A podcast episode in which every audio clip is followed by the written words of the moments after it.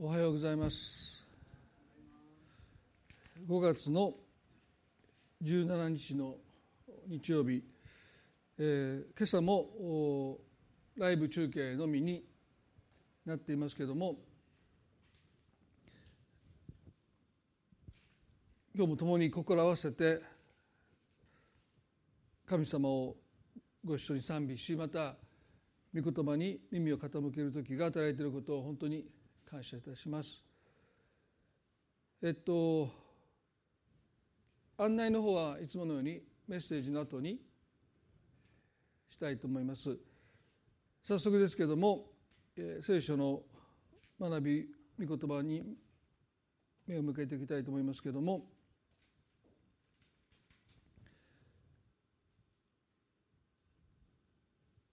今朝の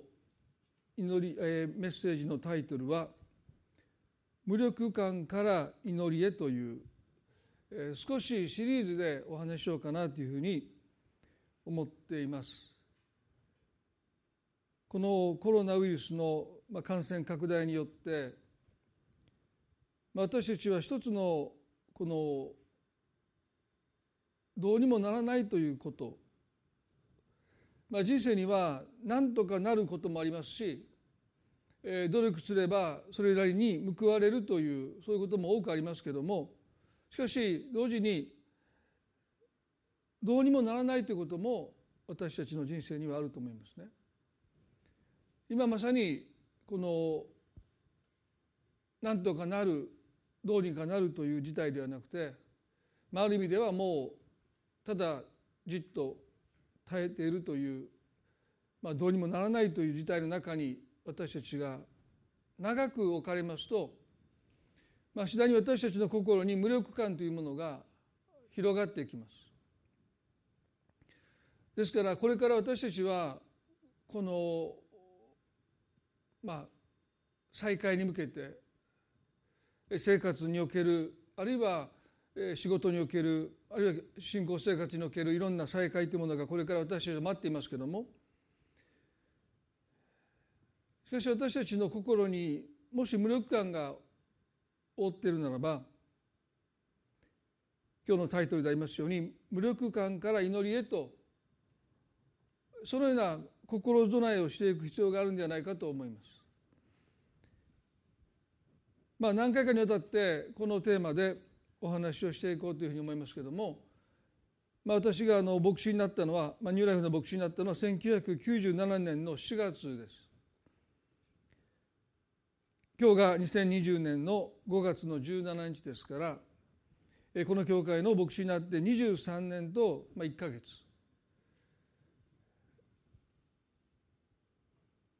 メッセージの回数をざっと数えますと、年間約50回メッセージしたとしまして、1150回ですね。そんなにしてきたんだなと数字に見てみると改めて驚きますけれども、その中で祈りについてのメッセージというのは非常に少ないんですね。数えたことありませんけれども、そんなに多くないんですね。献金のメッセージはほとんどしてないというのもありますけども、祈りのメッセージも少ないというですね、非常に偏ったメッセージをしてきていると自分では思いますけれども、なぜ祈りのメッセージが少ないかといいますと、一つはですね、祈りについて、大切について語ることはできますけれども、祈りそのものをですね、伝えていくということは非常に困難だなといつも思いますね。それは、泳げない人を前にして、体打ちの人たちを前にして、口頭だけで水泳のレッスンをするような、そんな感じがどうも拭えなくてですね、実践を通して、拙い祈りであったとしても、実践を通して祈りを積み上げていく中で、習得していく、ものではないかなという思いがいつもありますので、あまりこう肩に入れないで、それぞれ皆さんがご自分の思いで祈るということがとっても大切だと思うからですね。しかしこの無力感から祈りへということについて、何回かのメッセージをするように導かれているように感じますので、しばらく何週間にわたってご一緒に祈りについて学んでいきたいというふうに思います。メインのテキストはマタイの6章になりますね。この箇所は心配無用ですとイエス様おっしゃった。ですから根底ではつながっています。空の鳥を見なさいとおっしゃった。少し自分との距離を取りなさいとおっしゃってる。そうすることで空の鳥を養っていてくださる神様が私たちのことも心配してくださってる。そういう意味で神様に心配されている自分というものを見つめていかなければ心に平安が来ませんよということだと思いますね。その6章の中でイエスは祈りについても教えられました。ですから、基本的にはこれは一連の流れの中で語られたことなので、とっても関連していることだと思います。マタイの6章の7節8節をまずお読みしたいと思います。また祈るとき、異邦人のように同じ言葉をただ繰り返してはいけません。彼らは言葉数が多ければ聞かれると思っているのです。だから彼らの真似をしてはいけません。あなた方の父なる神はあなた方がお願いする先にあなた方に必要なものを知っておられるからです。イエスは弟子たちに異邦人のように祈ってはならないとおっしゃった。異邦人のように同じ言葉をただ繰り返してはいけませんとおっしゃられた。なぜ異邦人の祈りが同じ言葉の繰り返しになるかと言いますと、その次の言葉ですよね。彼らは言葉数が多ければ聞かれると思っているのですとおっしゃった。祈りほど私たちが抱いている信感、神様がどういうお方なのかということを明らかにするものは他にないんではないかなと思います。大体私たちが祈る時っていうのは、普段の日常の食前の祈り、食後の祈りというものもあるかもしれませんが、ある意味で神様の前に必死になってあることを願っていく、ある日常の生活の中で本当に窮していく、追い込まれていく、もはや手に負えないという状況の中に置かれるという中で私たちが祈るということがありますので、そういう祈りというものは私たちが神様をどのような方だというふうに、口ではなくて日頃から心の深いところで考えているのか、そういう神様のイメージといいますか信感というものが、おそらく最も露呈していく、明らかになっていくのが祈りなんだろうと思いますね。ですから同じ言葉を繰り返せば聞いてもらえるという異邦人のこの思いというのは、彼らが抱いていた信感、神がどのようなお方なのかということを、このことが、祈りの動機ですけれども明らかにしていると思います。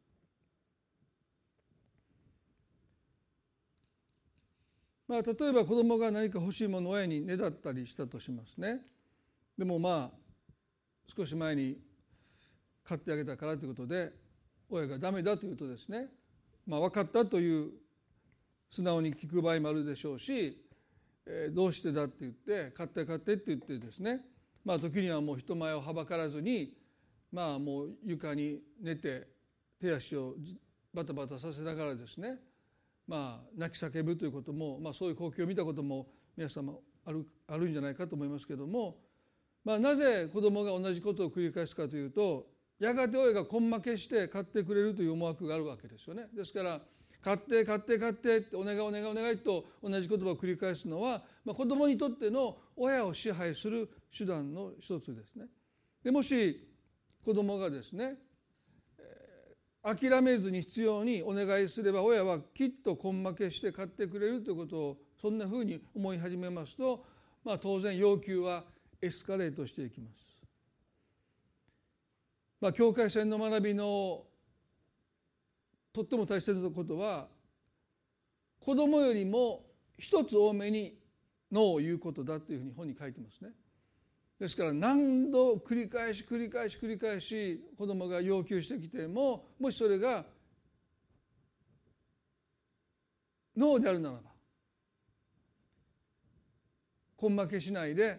子供よりも一つ多くノーを言うことを心がけていくようにというふうに本に書いてありますね。ですから子供が悪意があるわけではありませんが、しかし同じ言葉を繰り返すことによって親をコントロールできる、親を支配できるというふうな考えに陥っていくならば、おそらく一生そのような生き方が身についていってしまうという意味においては、本当に親はですね、一つ多めにノーということをですね、本当に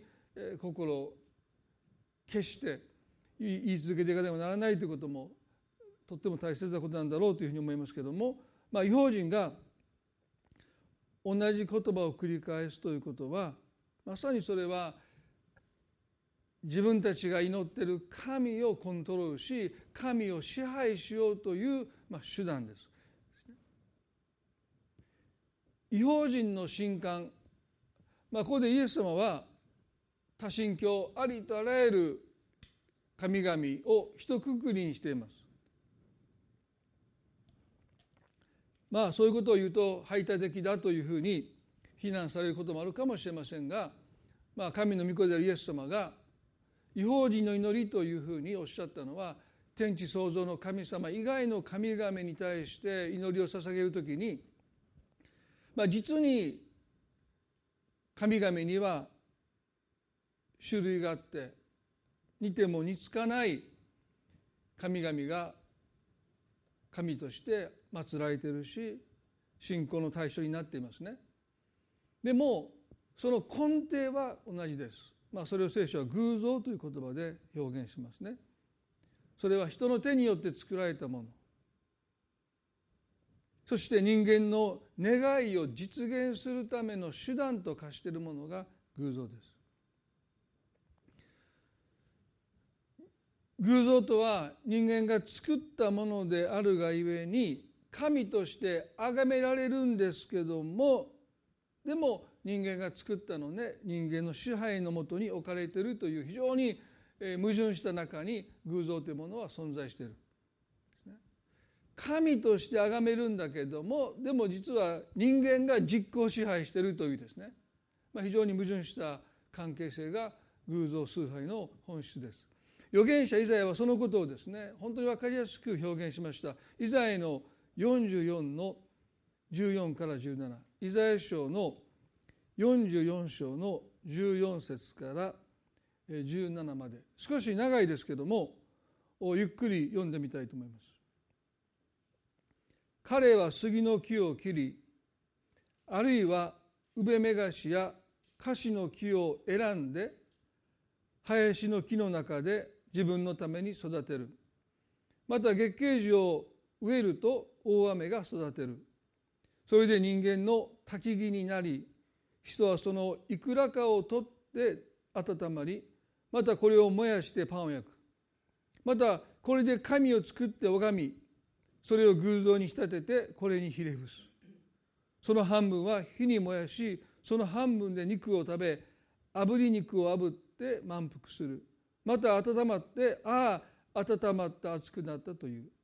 その残りで神を作り、自分の偶像とし、それにひれ伏して拝み、それに祈って、私を救ってください、あなたは私の神だからという。これは神様が預言者イザヤを通しておっしゃった、まさに偶像崇拝の本質を神ご自身が当然見抜いておられて、このような非常に分かりやすい表現で語られましたね。人は自分の植えた木を切り倒して、その木を焚き木にして暖を取って、残りの木で偶像を掘り、その偶像にひれ伏して、私を救ってください、あなたは私の神だからというのですとおっしゃった。この言葉をですね、私なりに翻訳しますとこうなります。私を救いなさい、私があなたを作ってあげたのだから。恩に報いなさい、さもなければあなたも焚き木にして乱怒の火の中にくべることになりますよと言ってる。もう片方の木を見たかとね、焚き木になって火の炉に投げ込まれたように、お前も私を救わなければ、私の祈りに応えなければ、同じように焚き木にしてあの火の炉の中にくべるぞという脅しですよね。まさに表示の祈りは同じ言葉を繰り返しながら、その祈っている神をコントロールしようとし、支配することなんだ。そして弟子たちに異邦人の祈りを真似てはならないとおっしゃったことは、私たちも祈りというものを私の願いの実現のために神にそのことを願い続けていくならば、気がつかないうちに私たちはこの天と地を作られた神様を私の願いの実現のための手段として、すなわち偶像としていってしまうんだということをイエスが弟子たちにおっしゃっている。そうなってきますと、もう私たちにとって神様はですね、手段です。この方が人格があって、喜び泣き笑い悲しみ怒られるという人格を持っておられる神だという、そんな神様との交わりというものがどんどん希薄になっていって、あ、今日祈るの忘れた、あ、祈ってなきゃ神様願い事を叶えてくださらないから祈らなきゃならないって言って、もし私たちがそういうふうに祈り始めると、もう私たちは神様と心を通わせる交流というものをほとんどしなくなって、神様を何か私に仕える手段のようになっていってしまう。そして神様が祈りに応えてくださらなければ、その関係はあまりにもあっさりと終わっていきます。あまりにもあっさりと私たちは神様に背を向けます。エレミヤはこう言いました。エレミヤの2章の5節ですね。エレミヤの2章の5節で、主はこうおっしゃられる。あなた方の先祖は私にどんな不正を見つけて、私から遠く離れ、虚しいものに従っていって虚しいものとなったのかと言いました。あなた方の先祖は私にどんな不正を見つけたので、私から離れていったのだとおっしゃった。彼らは神様が願ったものをくださらなかったゆえに、願ったものを約束する偶像の神々に従っていってしまったということですよね。ですから私たちクリスチャンも祈るとき、異邦人の祈りを真似ていないかどうかということを本当に吟味しないといけない。ただ一生懸命熱心に祈っている。でもしかしたらそれは異邦人の祈りを真似ているかもしれないということをですね、いつも心に留めないといけないと思います。マタイの6の7でイエスが先ほどおっしゃいましたけれども、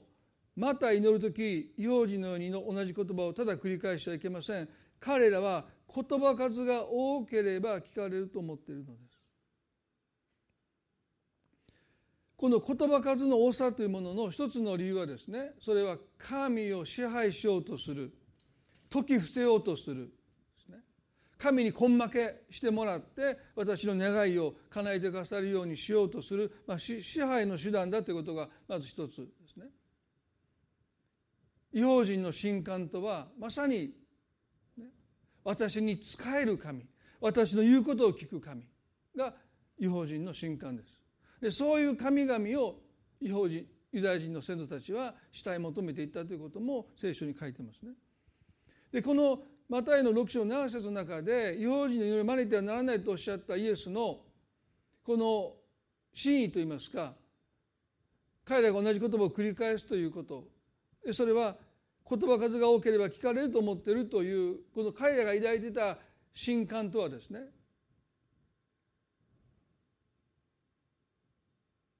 言葉数が多くなければ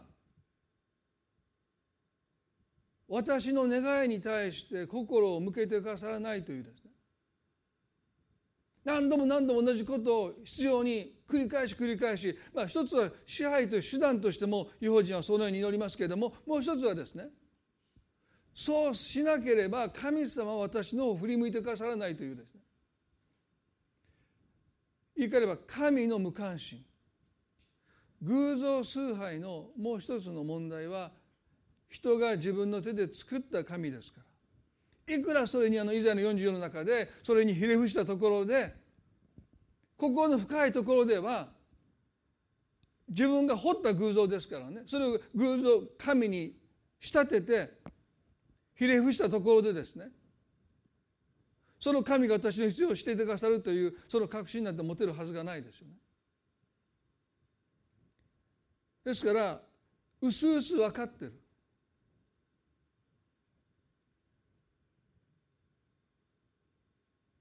偶像崇拝にこの神の無関心というものは、これはもう切っても切り離せない。ですから同じことを繰り返すというのは、そうせざるを得ない、そうしなければ神様はきっと私のことなんて関心を持っていない、そもそもですね。でもそう繰り返すことで、あたかも神様が私のことに心を止めてくださってるんではないかというその思いの中で、なんとか我が身を保っていく。ですから祈らなくなるならば、神様が私のことを心に留めてくださるなんていうことはですね、到底そんなことは思えるはずがない。だから繰り返し同じ言葉を繰り返していくことに自らすがってる、それをやめることはできない、そういうのが一つの理由なんだろうということをここで思うわけですよね。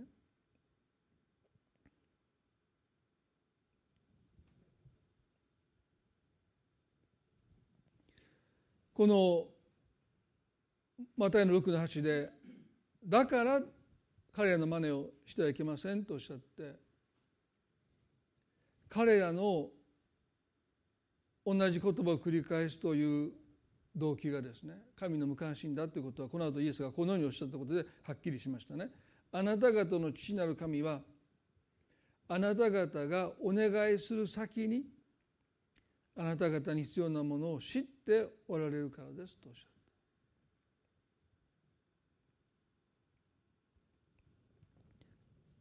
た。あなた方の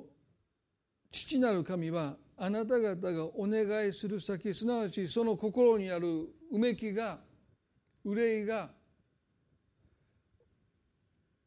言葉に上ってくる前にもう知っていてくださる、それが私たちの確信ですよね。祈りは言葉にして初めて祈りになるわけじゃなくて、もう私たちの心にうめきがあるとき、それが祈りなんだと。前はため息ですら神は祈りとして聞いてくださるんだと。ですから一つの祈りに関する一つの狭い理解はですね、それを言葉に置き換えて初めて祈りになっていくわけではなくて、そんなことしたらいつも祈ってるっていう聖書の言葉は実行不可能ですよね。まさに私たちの存在が神に向くときに、もう私たちは神に対して祈っているんだ。このコロナのことがあって、礼拝が第1、第2、第3とあるわけですけども、第1礼拝と第2礼拝が、大人というかですね。で、第3礼拝はユース向けの礼拝をしていたわけですけど、それが全くなくなった状態で、その中で、ユースの男子がですね、聖書の学びをしたいというふうに言ってきまして、で1回目の、高校生大学生の男子5人と Zoom で聖書勉強したときにですね、そのいろんな質問を、1回目は質問ということでしたんですけども、でも私たちがね、この神の御心に生きるとはどういうことかという質問の中でね、それは神の方を向いて生きることだって、何をしていてもどんな仕事をしていても私たちが神の方を向いて生きているということが御心に生きていることなんだって、祈りもそうだと思いますね。私たちが神の方に向くということがまさにそれがもう祈りであって、それが言葉になろうがなるまいがですね、それが私たちのただただ日ごとの中での心配だったとしても、もうその心配そのものも祈りなんだというふうに私たちは考えていいんだろうというふうに思います。それは神に向けられて発信されているものですね。それを神様は言葉になる前にもう知っていてくださるんだ。またローマ書の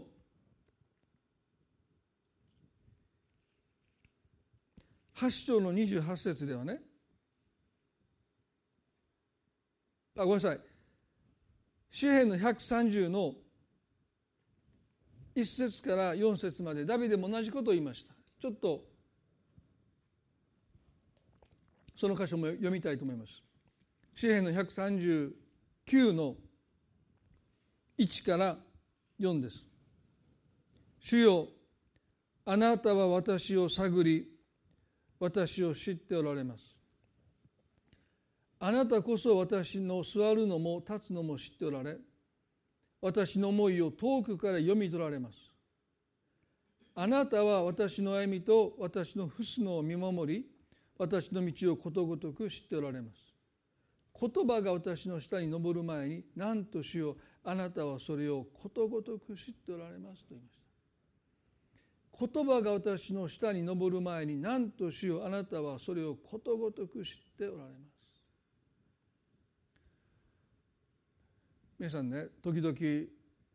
ったかぶりっていうのがありましてね、同じことを、夫婦の会話でもそうですけれども、同じこと言うなと思ったらもう言う前に言ってしまうってことがあってですね、時々怒られることがありますけれども、昨日もちょっと怒られたんですけど、言おうとしてる前に言うって、もう言わなくてももう分かって、もうどうせこういうこと言うんやろうってどっかで思ってるんですね。だからもうそんなこと何回も何回も聞いてきたという思いでですね、もう言おうとする前にそれをさっき言っちゃうという、それは私悪い癖で、子供との間でもよく言われるんですね。なんか言おうとする前にもうどうせ言うこと分かってるからもうこうやろうっていうふうに言ってしまうということでね、なかなかそれは癖が治らなくて反省してるわけですけども、神様はそういう意味でね、言葉が私の人に上る前に、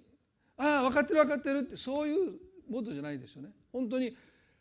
私たちがどのようにその思いを神様に祈りの言葉として伝えることができないでいるとき、どう祈っていいか分からないということですよね。だからローマの8の26ではね、御霊も同じようにして弱い私たちを助けてくださいます。私たちはどのように祈ってよいか分からないのですがって、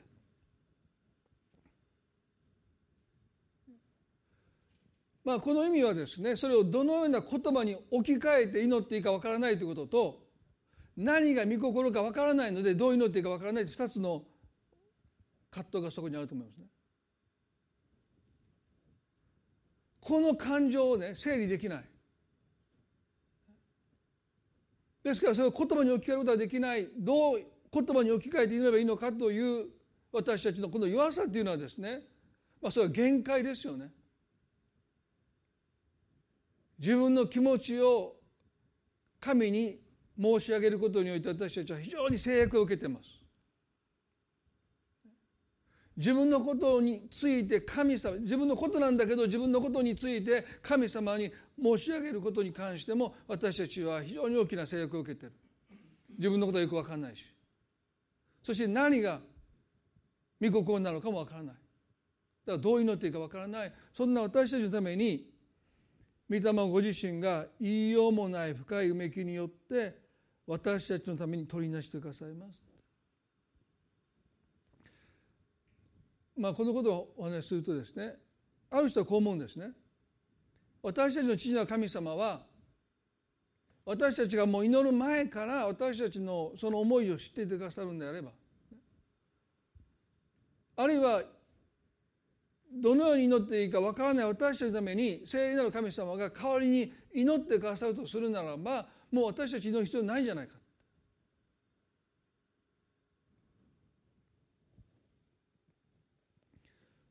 もう祈らなくったって父なる神様がしていてくださって、どう祈っていいかよくわからない私たちのために聖霊なる神様が代わりに祈ってくださるならば、これほど力強い祈りはないんじゃないか。そんな私の拙い言葉足らずの祈りなんか神に向けて祈らなくたってもういいんじゃないかって、そんなふうにも思ってしまう人がいるかもしれません。でもそれは大きな間違いですよね。この2つの真理、父なる神様が私たちの心のうめきを知っていてくださる、そしてそれをどう祈っていいかわからない私たちのために聖霊なる神様が私たちのために祈っていてくださるという、この2つの真理は私たちの祈りの土台です。祈らなくていいということではなくて、まさに私たちを祈りへと促していく、励ましていく、祈りの土台なんだということです。それどういうことかと言いますと、まず一つはですね、異邦人とキリスト者の祈りの決定的な違いは、キリスト者の祈りが聞かれるかどうかは私たちの祈りにかかっていないということですね。私たちの祈りが聞かれるかどうか、私たちの祈りにかかってないということですね。そんなこと聞いても余計祈る人がなくなってくるというふうに、もう今日のメッセージ聞いて無力から無力へとどこが無力か祈りですかというふうに今どっかで突っ込んでる方がニューライフの場合は何人かあると思いますけれどもね、そこで普段だったら声が上がるかも分かりませんけれども、とおっしゃる方もいるかもしれませんけれども、それもまた真理なんですね。キリスト者の祈りが聞かれるかどうかは私たちの祈りにかかっていないということ、ますます祈る動機が失われていくというふうに思うかもしれませんけれども、でもそもそもですね、なぜ私たちは祈らないといけないのか。異邦人が同じ言葉をただ繰り返すことと全く関係のない、見た目は同じですよ、でもその内容というか動機というか、そもそも祈りそのものがもう全く幼児の祈りとクリスチャンの祈りは違うんです。私はこのように思います。キリスト者の祈りとは願ったものを手に入れるための手段ではありません。キリスト者の祈りとは神様が私たちに願っていてくださるものを受け取るために私たちを整えるものなのです。これが異邦人の祈りとクリスチャンの祈りの決定的な違いだと私は思います。キリスト者の祈りとは願ったものを手に入れるための手段ではありません。キリスト者の祈りとは神様が私たちに願っていてくださるものを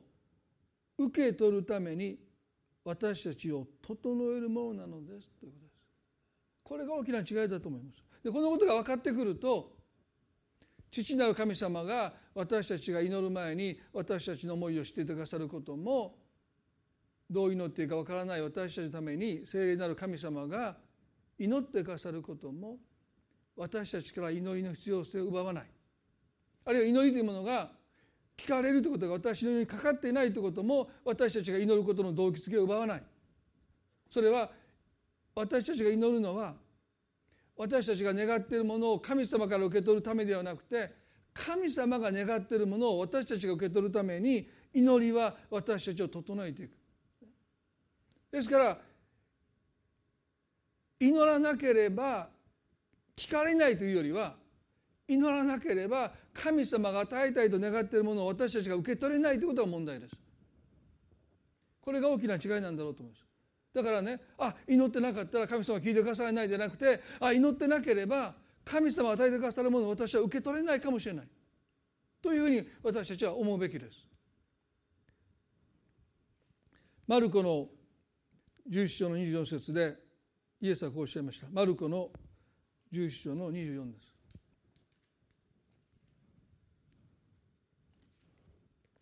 だからあなた方に言うのです。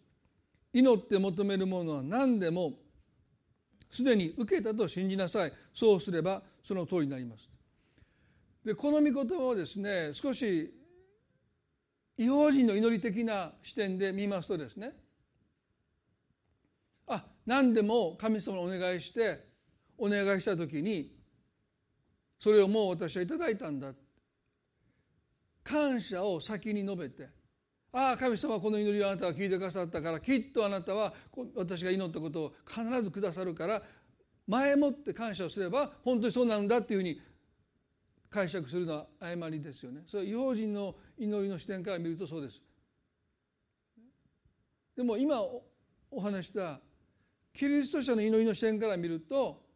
私たちが欲しいもののために申し上げて、そしてそれを受け取る前にただ感謝しますと言えばその通りになりますという意味では全くありません。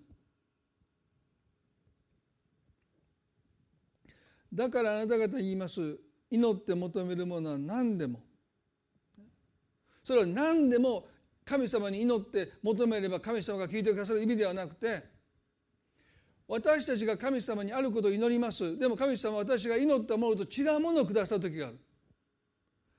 でそれを私たちの時に、こんなもの私はいらない、こんなもの神様は祈ったわけじゃないって、そんなふうにお願いしましたかって、私は祈ったのはこうなんですよって、約束の地のことを皆さん考えてみてくださいね。彼らはエジプトの地でもうこの奴隷生活にもう限界に達して神に叫んだって、で神様はその祈りを聞いてくださってもうそれを使わしました。でも約束の前で彼らは何て言ったでしょうか。こんな土地私たちはあなたに願っていないって言って、彼らはその土地に入っていこうとしないで荒野へと退いていったと書いてます。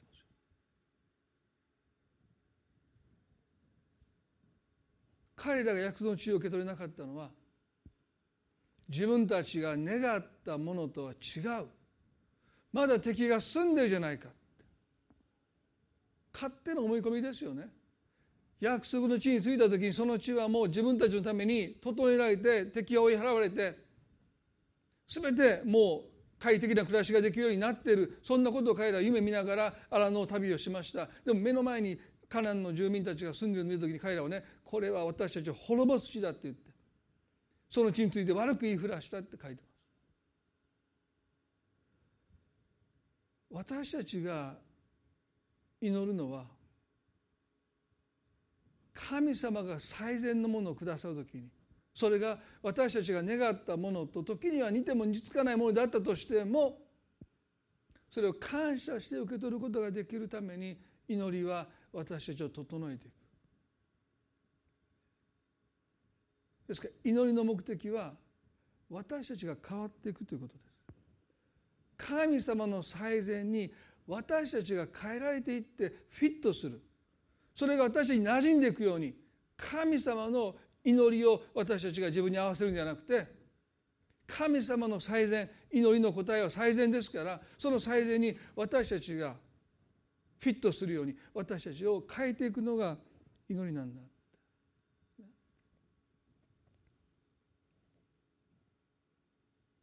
マルコの11の24をそういうふうに私たちは理解すべきだと思いますね。しかし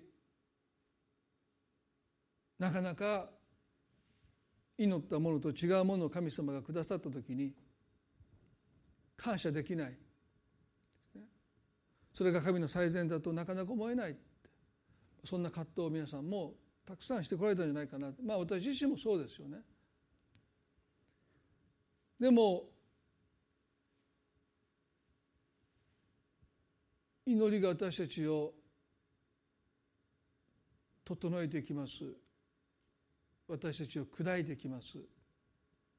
そしてやがて心から神様がくださったものを神の最善として感謝して受け取るように書いていくのが祈りなんだろうというふうに思いますね。最後にこれはもうシリーズでしばらくお話をしたいと思いますけれども、最後にこのマルタ、マリア、ラザロなの箇所から今日は前半だけを少しだけお話をして、来週続きをお話したいと思いますけれども、イエス様が愛されたこの3人、マルタとマリアとラザロで、この弟のラザロが病に、どのような病かは聖書は書いてませんけれども、病になって、重篤になったと書いてますね。ヨハネの11章の一節からですけれども、この二節で、このマリアは主に香油を塗り、髪の毛でその足を拭ったマリアであって、彼女の兄弟ラザロが病んでいたのである。そこで姉妹たちはイエスのところに使いを送っていった。主よ、ご覧ください、あなたが愛しておられるものが病気ですと。マルタとマリアがイエスのもとに使いを送ったという、これが祈りですね。そして主よ、ご覧ください、あなたが愛しておられるものが病気ですというのはまさに祈りの言葉です。ですからマルタとマリアは主に祈って、使いのものを送って、そして彼らの願いをイエスに伝えます。主よ、ご覧ください、あなたが愛しておられるものが病気です。もうそれだけで十分だと思った。あなたが愛しておられるものが病気ですと、もうこの一言で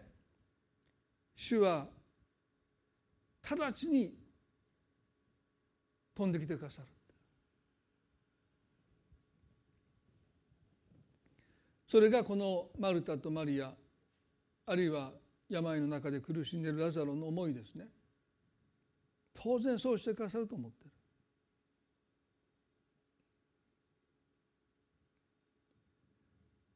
イエスはこの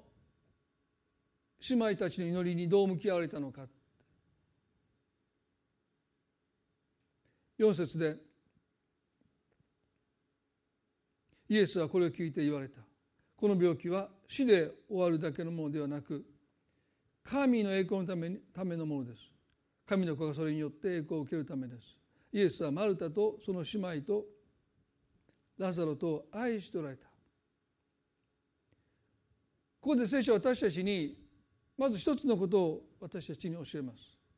マルタとマリアがイエスに願った願いと、イエスがその状況をご覧になったときに、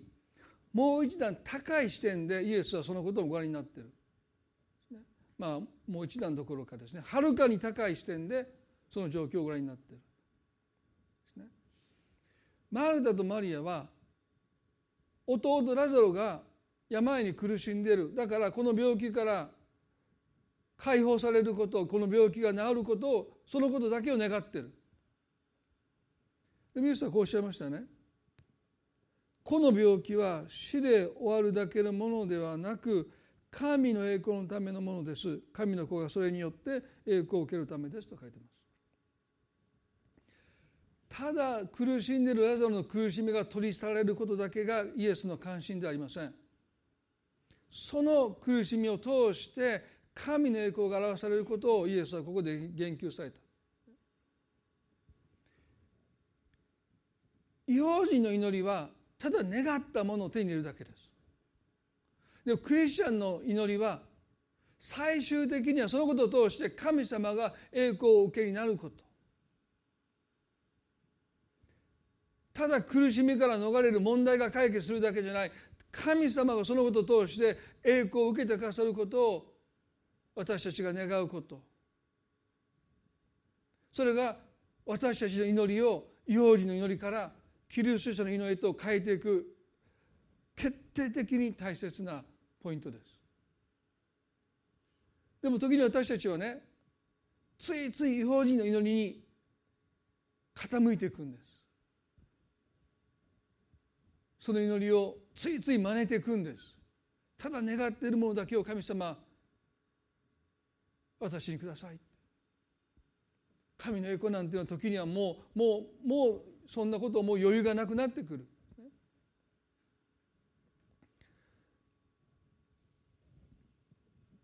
皆さんも覚えておられると思いますけれども、数年前に私は椎間板ヘルニアを再発させまして、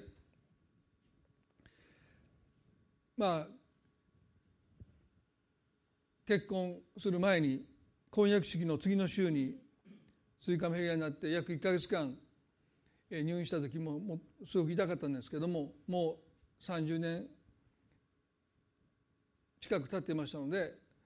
その痛みというものをですね、あんまもう覚えてなかったんですけども、もう今回、数年前ですね、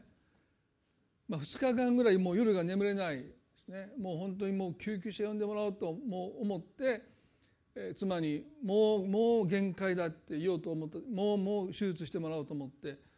その言おうとした時に、ある牧師から電話がかかってきてですね、その方も腰痛をしている方で、だいぶ先輩の牧師ですけども、不思議ですね、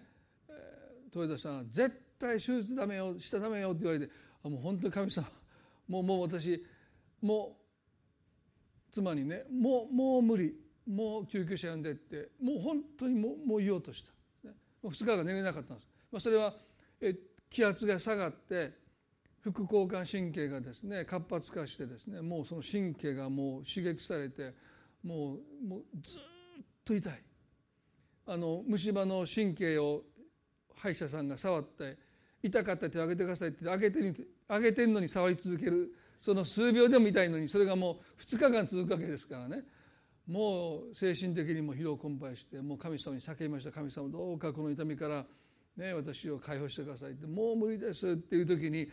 あなたのこの痛みを通して神の栄光が表されますよっていうのは、もうちっぽけも考えてませんよ、そんなんね。もうそんな神の栄光なんかもうどうでもいいみたいなぐらいね、もうただただもうこの痛みを神様を取りさせてくださいって叫んでるだけで、だからなかなかそれはね、置かれた状況でそんなにね、どうかあなたの栄光が、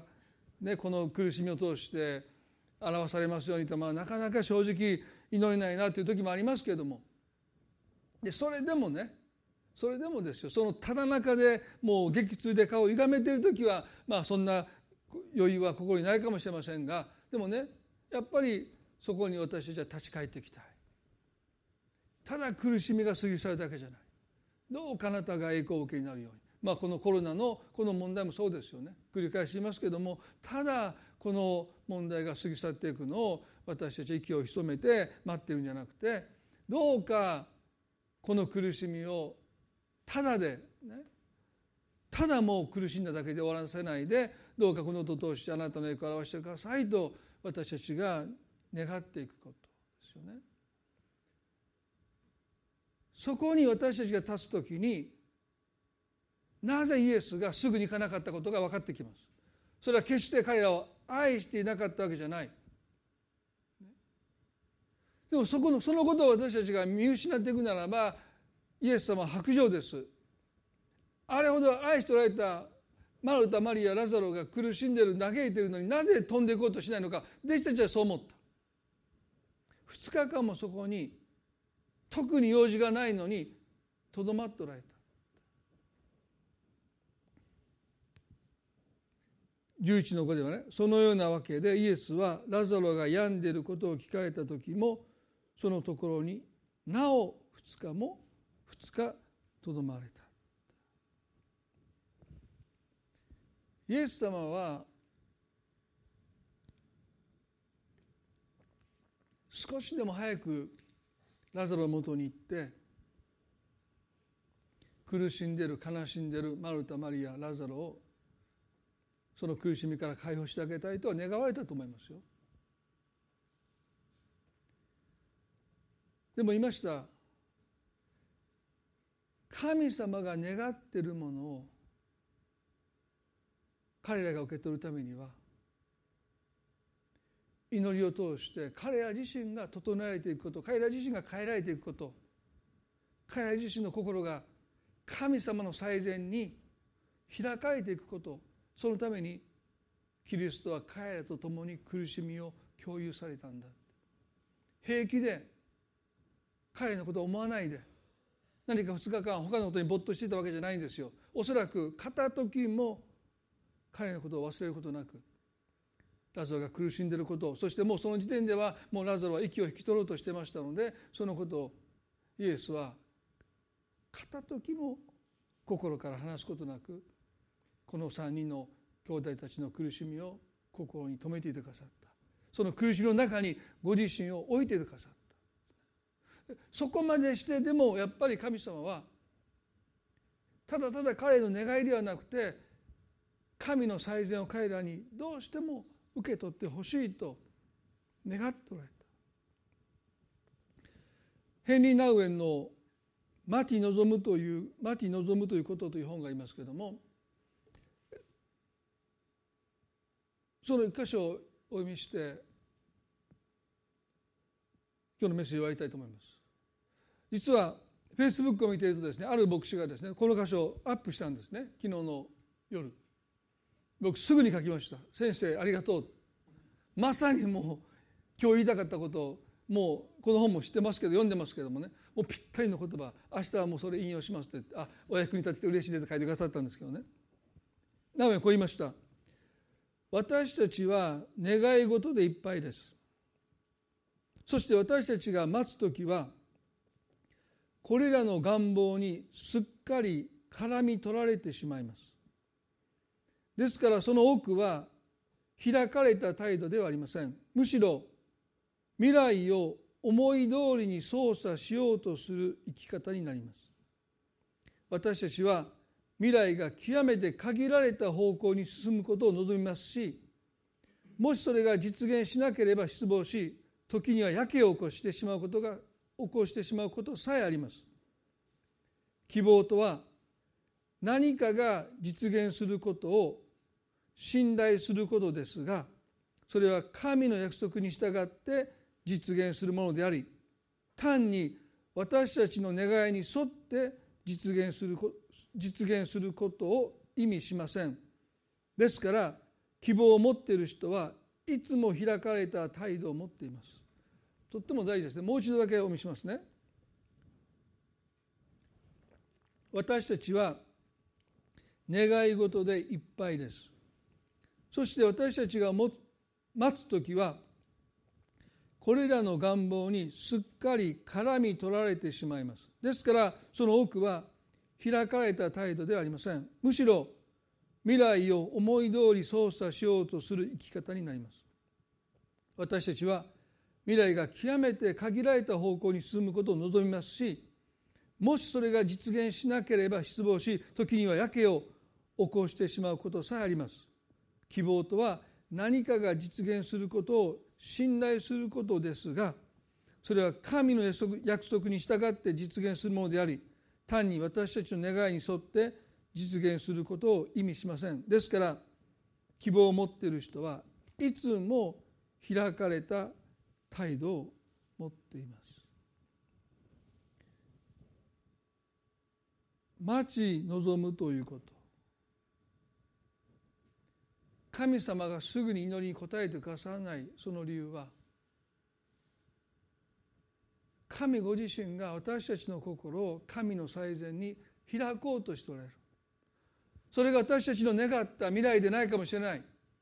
でもそれは神様がもう私たちのその人生の最後まで見据えた上で、最善の私たちの未来として私たちに示してくださる。それを私たちは心を開いて受け取るものに私たちを変えていくのが祈りです。あの約束の地の前で、もし彼らがそのように祈って旅をしていたならば、彼らは両手を開いてその約束の地を神の祝福として、神の恵みとして、それを喜んで抱きしめたと思います。これこそが私たちが願った約束の地です。神様感謝しますって言って、彼らはその地を約束の地として受け取ったはずですね。でも彼らは思ったものと違うって、こんな土地じゃないって、エジプトの方が良かったって言ってその地に背を向けてしまった。神様の祈りの答えは、聞かれているのに受け取りを拒まれているということがほとんどだと私個人的に思います。あなたが祈った祈りの多くは聞かれている。でもその受け取りを私たちはそんなもの頼んだ覚えがありませんって言って、人違いじゃないですかって、こんなもの私頼んでもいませんって言って、あの玄関先でハンコをついて受け取るのを拒んでる。人違いです。皆さん、無力感から祈りへ、そのことを私たちは引き続き学び続けながら、神様があなたの祈りを聞いてくださった、その祈りを、その答えを受け取れる私たちへとますます快来ということを願ってやみません。それでは一言お願いします。恵み深い私たちの天の地の神様、私たちの心は開かれているでしょうか。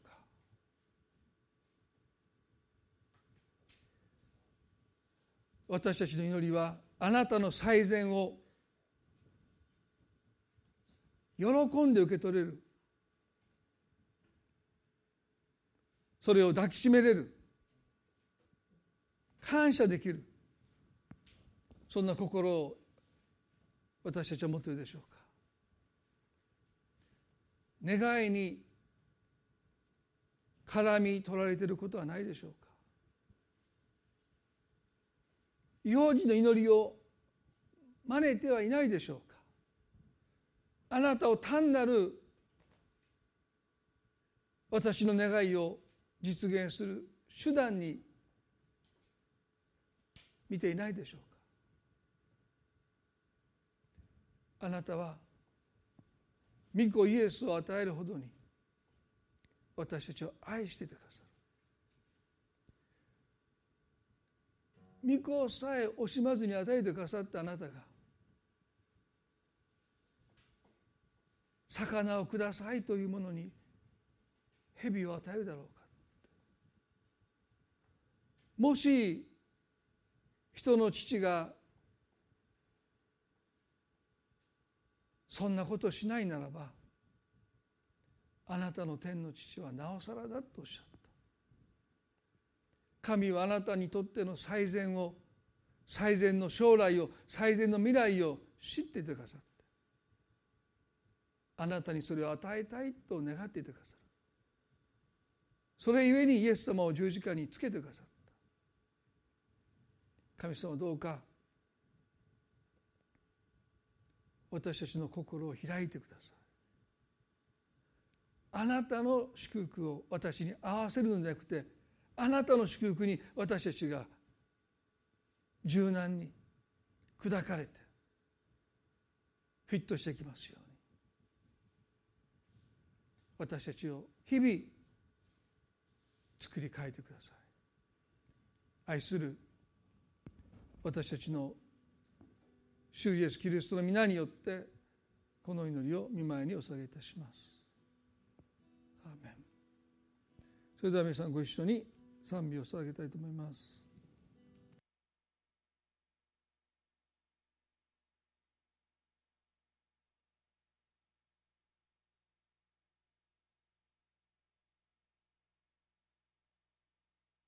表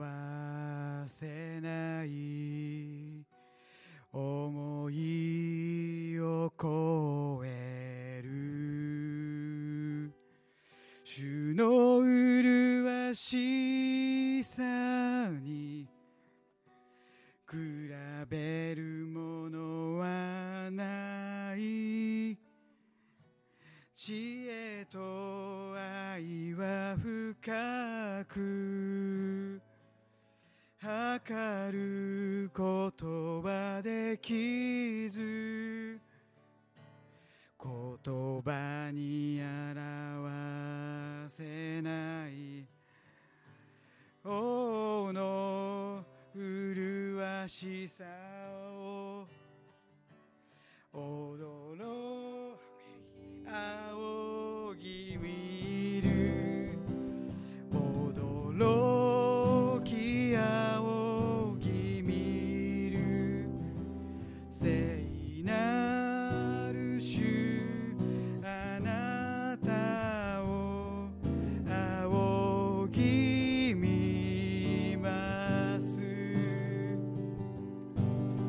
口を歌います。言葉に表せない、言葉に表せない潤いを超える主の麗しさに比べるものはない。知恵と愛は深く測ることはできず、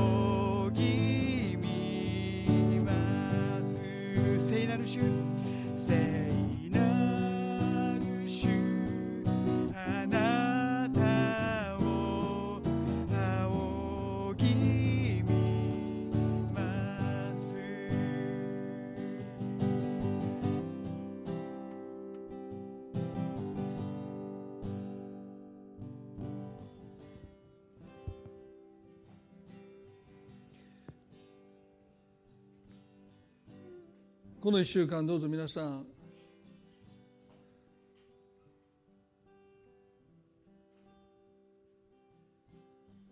神様の前に少し心を開いて、